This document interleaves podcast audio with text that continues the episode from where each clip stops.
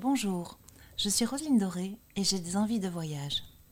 Que diriez-vous de dessiner ensemble un espace, pourquoi pas un carré, dans lequel partager, raconter, inventer, rêver, créer, à partir d'un simple fil de soie?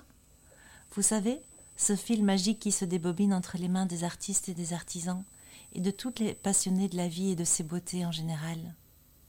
Voulez-vous créer ensemble cet espace dans lequel tisser, au fil des épisodes, une grande toile faite de tous ces petits riens en apparence, qui pourtant forment le sel de nos vies Car explorer la soi, n'est-ce pas aller à la rencontre de soi, tout simplement? Ceci n'est pas un podcast, ceci est une liberté de créer. J'ai la joie d'accueillir Caroline Bolland pour un deuxième épisode autour du thème de la transmission. Pour rappel, Caroline est psychologue, psychothérapeute, psychotraumatologue et formatrice, diplômée de l'ULB et de l'UCL. Elle a suivi également de nombreuses formations, notamment en systémique et thérapie familiale, en traumatologie, en constellation familiale, en PTR, EMDR, RIT, TAT, ICV, CNV, jeux de rôle, etc. Lors de notre premier entretien, nous avons parlé de transmission. Pour aller plus loin dans ce sujet, j'ai envie d'aborder maintenant le thème des cadeaux. Je pense notamment à ces cadeaux qui peuvent tellement nous toucher ou au contraire nous frustrer, voire nous vexer. À l'époque de Noël, certaines marques n'hésitent d'ailleurs pas à créer des publicités qui traitent de manière humoristique le thème des cadeaux mal choisis par nos proches. Nous savons aussi que, dans les cinq langages de l'amour, le cadeau est une des formes d'expression de l'amour. Le cadeau peut donc être vu comme une concrétisation de l'amour donné et reçu. Aussi ai-je envie de t'interroger, Caroline, sur la valeur symbolique du cadeau et de la puissance qu'il peut avoir dans la qualité de nos relations. Merci donc, Caroline, d'être venue aujourd'hui pour développer ensemble ce sujet. Avec plaisir. Alors, Petite question toute simple, comment définirais-tu le cadeau avec toutes tes connaissances au niveau de, tous les systèmes familiaux? Et quelle valeur symbolique a-t-il pour toi et observes-tu qu'il pourrait avoir de manière générale? Alors le cadeau, hmm. pour moi en tout cas, et ce n'est probablement pas du tout en lien avec toutes mes connaissances, mais je dirais que c'est vraiment ce qui vient du cœur. Hmm.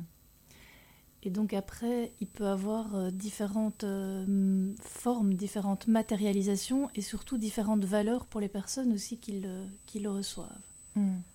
Que ce soit euh, la réception en termes d'intention, que ce soit pour certains plutôt en termes de valeur financière ou, de ce que ça représente. Donc évidemment, là, euh, entre celui qui donne et celui qui reçoit, les choses peuvent ne pas euh, tout à fait bien se passer, on va mm. dire, ou au contraire très bien se passer, mais on peut ne pas être tout à fait sur la même longueur d'onde. Mm. Là où pour quelqu'un, par exemple, ça pourrait être vraiment l'intention qui va compter, pour l'autre personne, la, la, valeur financière de, du cadeau, tu parlais de, de ceux qui vont euh, rendre au magasin les, les cadeaux, pour certains, la valeur financière va avoir beaucoup d'importance, comme si la valeur financière du cadeau, c'était un peu la valeur qu'allait leur accorder la personne. Mhm. Pour d'autres, la valeur financière du cadeau n'a aucune importance, surtout les personnes qui vont peut-être avoir des visions un peu antimatérialistes, etc., et qui vont beaucoup plus accorder d'importance au, au, lien, le temps que l'autre a passé pour trouver le cadeau, par exemple, le temps que l'autre a passé pour essayer d'être dans la justesse, d'être vraiment euh, au plus proche de ce qui pourrait faire plaisir. C'est plus des choses comme ça qui peuvent euh, toucher.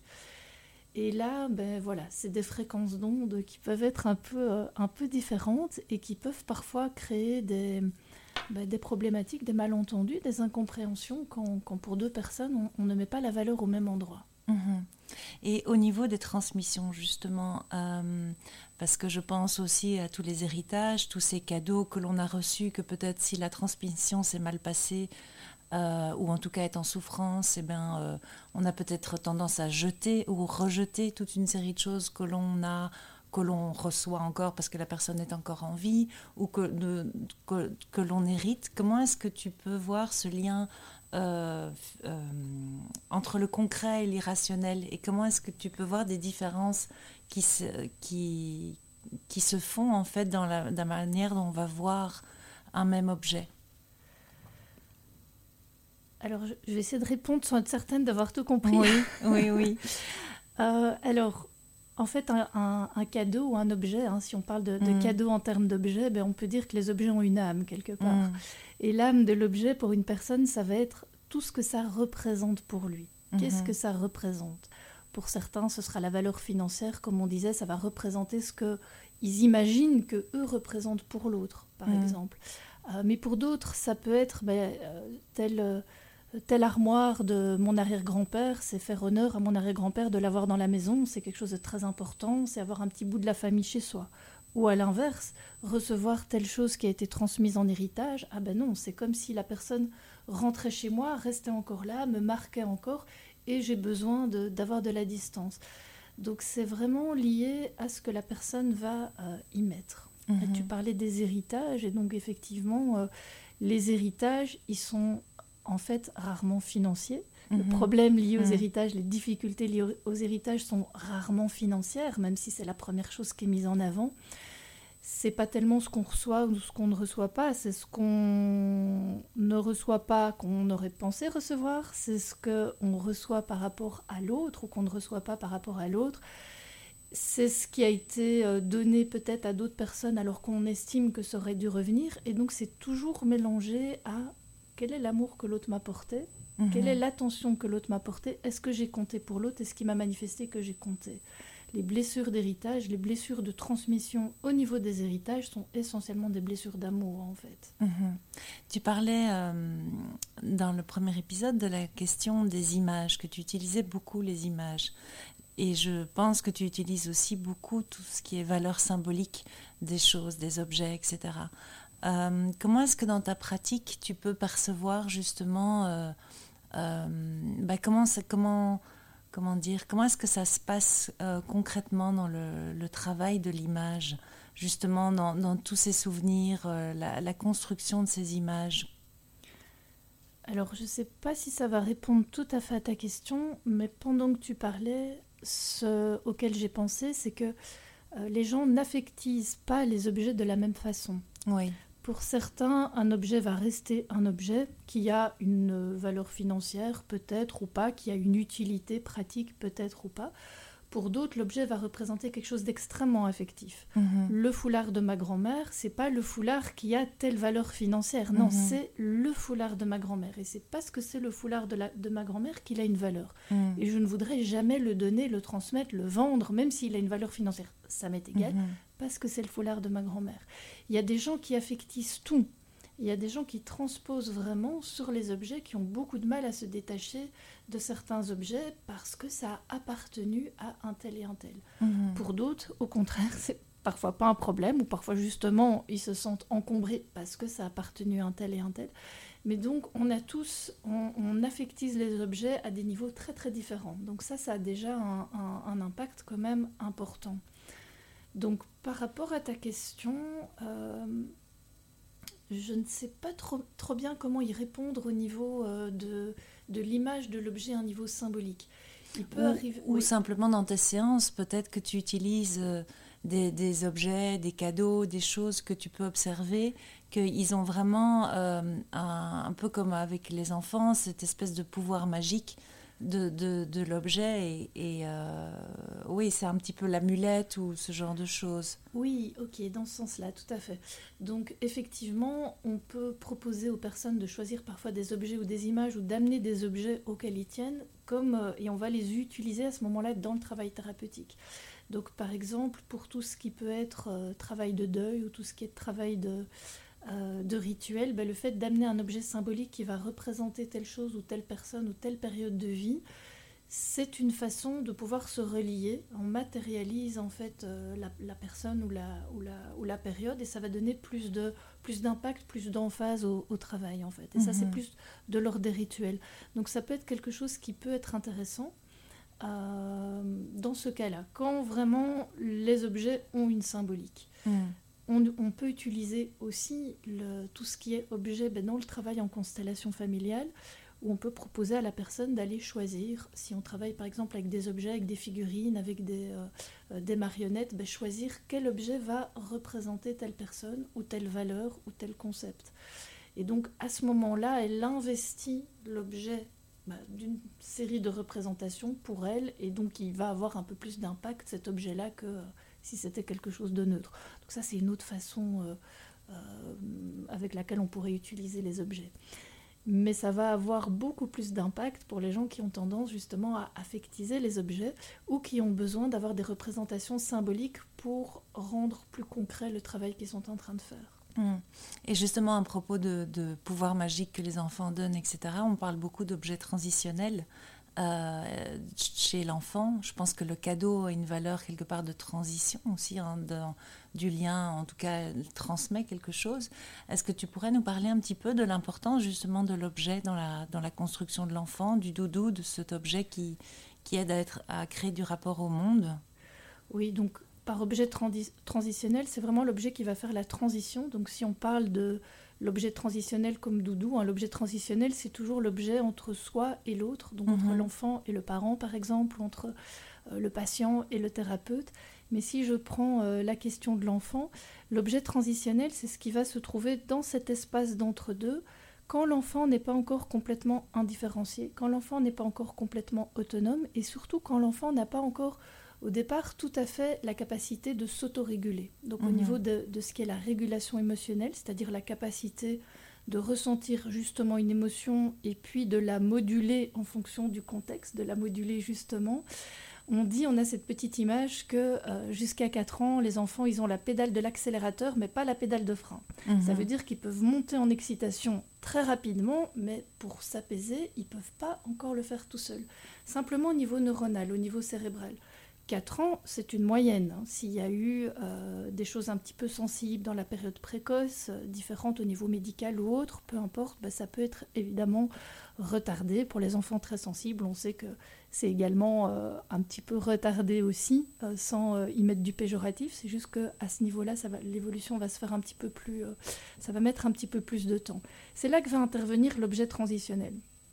L'objet transitionnel, c'est l'objet sur lequel l'enfant va pouvoir transférer le parent quelque part qui n'est pas là. Soit ça a été offert par le parent, soit c'est l'enfant. Souvent, c'est l'enfant qui choisit le doudou. Hein. Mm. Il peut avoir euh, euh, sept magnifiques peluches euh, dans, son berceau. Il, il va choisir peut-être le vieux chiffon mm. parce que ce vieux chiffon prend peut-être plus son odeur, ça le rassure, etc. Donc l'enfant va choisir lui-même en général l'objet qui va préférer, qui peut le plus le rassurer.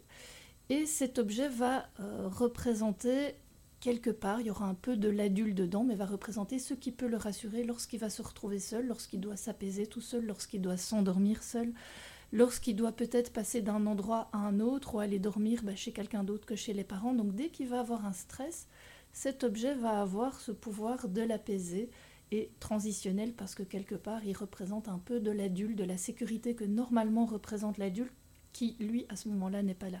Et donc cet objet transitionnel va permettre à l'enfant qui au départ n'a pas cette capacité d'autorégulation de commencer à s'autoréguler avec cet objet en l'absence de euh, son parent, euh, de, l'adulte, on va dire, donneur de soins. Et puis à un moment donné, bah, il n'en aura plus besoin et le, doudou va rester sur le bord d'un lit. Bon, il restera toujours le doudou, hmm. mais il n'en aura plus euh, le même besoin parce qu'il aura acquis cette capacité de, s'autoréguler seul, en hmm.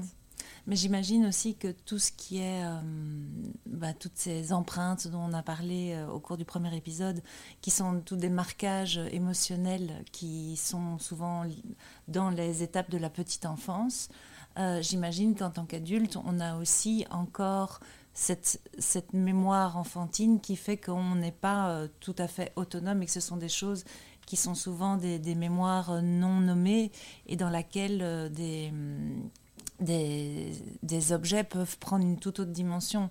Enfin, ce que, je, veux dire aussi par là, c'est que je crois que, euh, en tout cas, j'ai déjà observé à quel point on peut avoir, on peut donner à un objet une valeur tout à fait différente en fonction des émotions, des images intérieures qu'on se crée et euh, comme on peut rejeter quelque chose qui, euh, qui semble, parce que euh, c'est en lien avec une personne, et puis parce que le lien avec cette personne change, ou parce que les images intérieures, parce que je sais que tu travailles beaucoup le lien intérieur que l'on entretient avec les gens.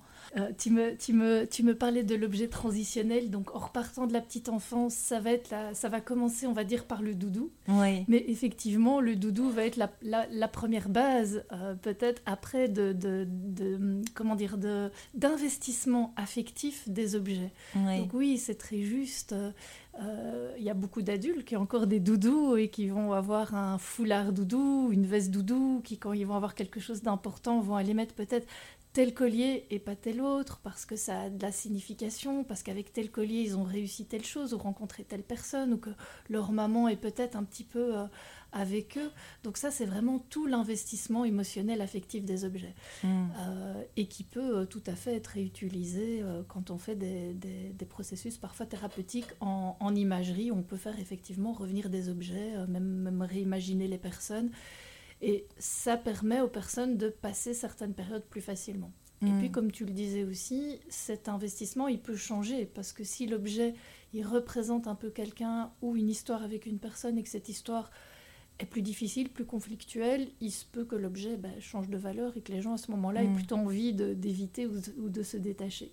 Ça dépend de nouveau, est-ce qu'ils ont euh, gardé un investissement de bonne période ou est-ce qu'ils ont euh, investi d'autres choses En tout cas, ce qui me frappe, et je pense que c'est un peu ça que j'essaye de dire à travers les images que l'on peut porter et le sens affectif que l'on peut donner à, un même objet ou une même, euh, une même chose, c'est que les enfants ont vraiment, euh, ils peuvent exprimer, euh, comme ils se projettent sur l'objet qui est l'objet transitionnel, ils vont être très méchants et puis ils vont être très affectueux. Et puis voilà, c'est quelque chose qui est, c'est vraiment l'objet qui qui euh, à un autre niveau en fait je pense à ça tout d'un coup.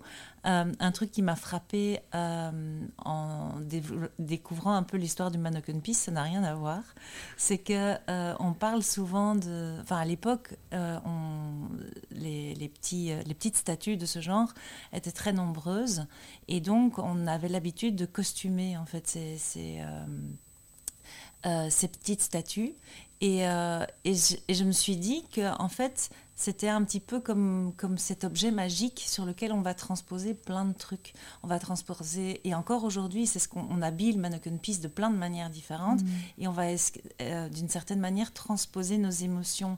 Et je me suis rendu compte aussi de l'enjeu politique que ce mannequin piece a aussi, parce que quand c'est la Chine qui vient ou c'est le Japon qui vient, on va changer les costumes qu'on va présenter. euh, et, et donc c'est c'est tout ce rapport à l'objet et de toute la valeur, la charge émotionnelle qui, qui me qui me frappe. euh, parce que là, voilà, je parle de trucs politiques et c'est voilà, j'avais pas du tout préparé euh, de parler de ça, mais je trouve ça fou de sentir à quel point les émotions qui ne sont pas sorties, qui sont toujours là à jour, peuvent, dans l'inconscient d'un peuple, dans l'inconscient d'un individu, etc., peuvent encore avoir une telle, euh, un tel impact sur le présent. Oui. Et, et, et du coup, transposé dans l'objet quelque part. Oui, oui, c'est ça. Que Et de- l'objet vient représenter d'une certaine façon ça. Oui.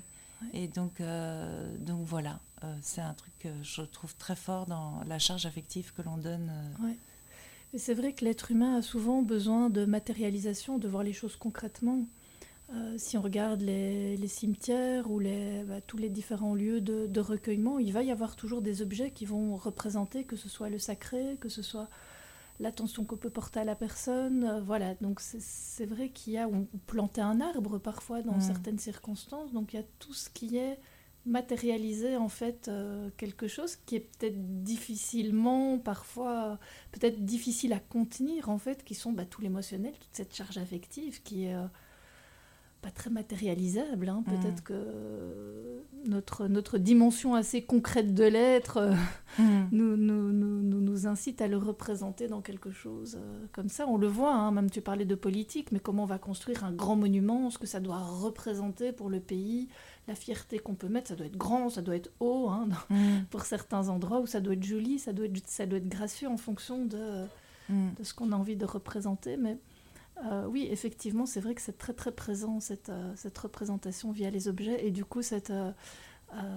cet investissement euh, Mm. de, de plein de choses, en fait. Mm. Ouais. Tu nous amènes naturellement vers le troisième sujet que j'avais envie de développer la prochaine fois. Donc, donc on va en rester là pour cette fois-ci et on parlera alors des rituels la prochaine fois. Ok, merci Roselyne. Merci Caroline.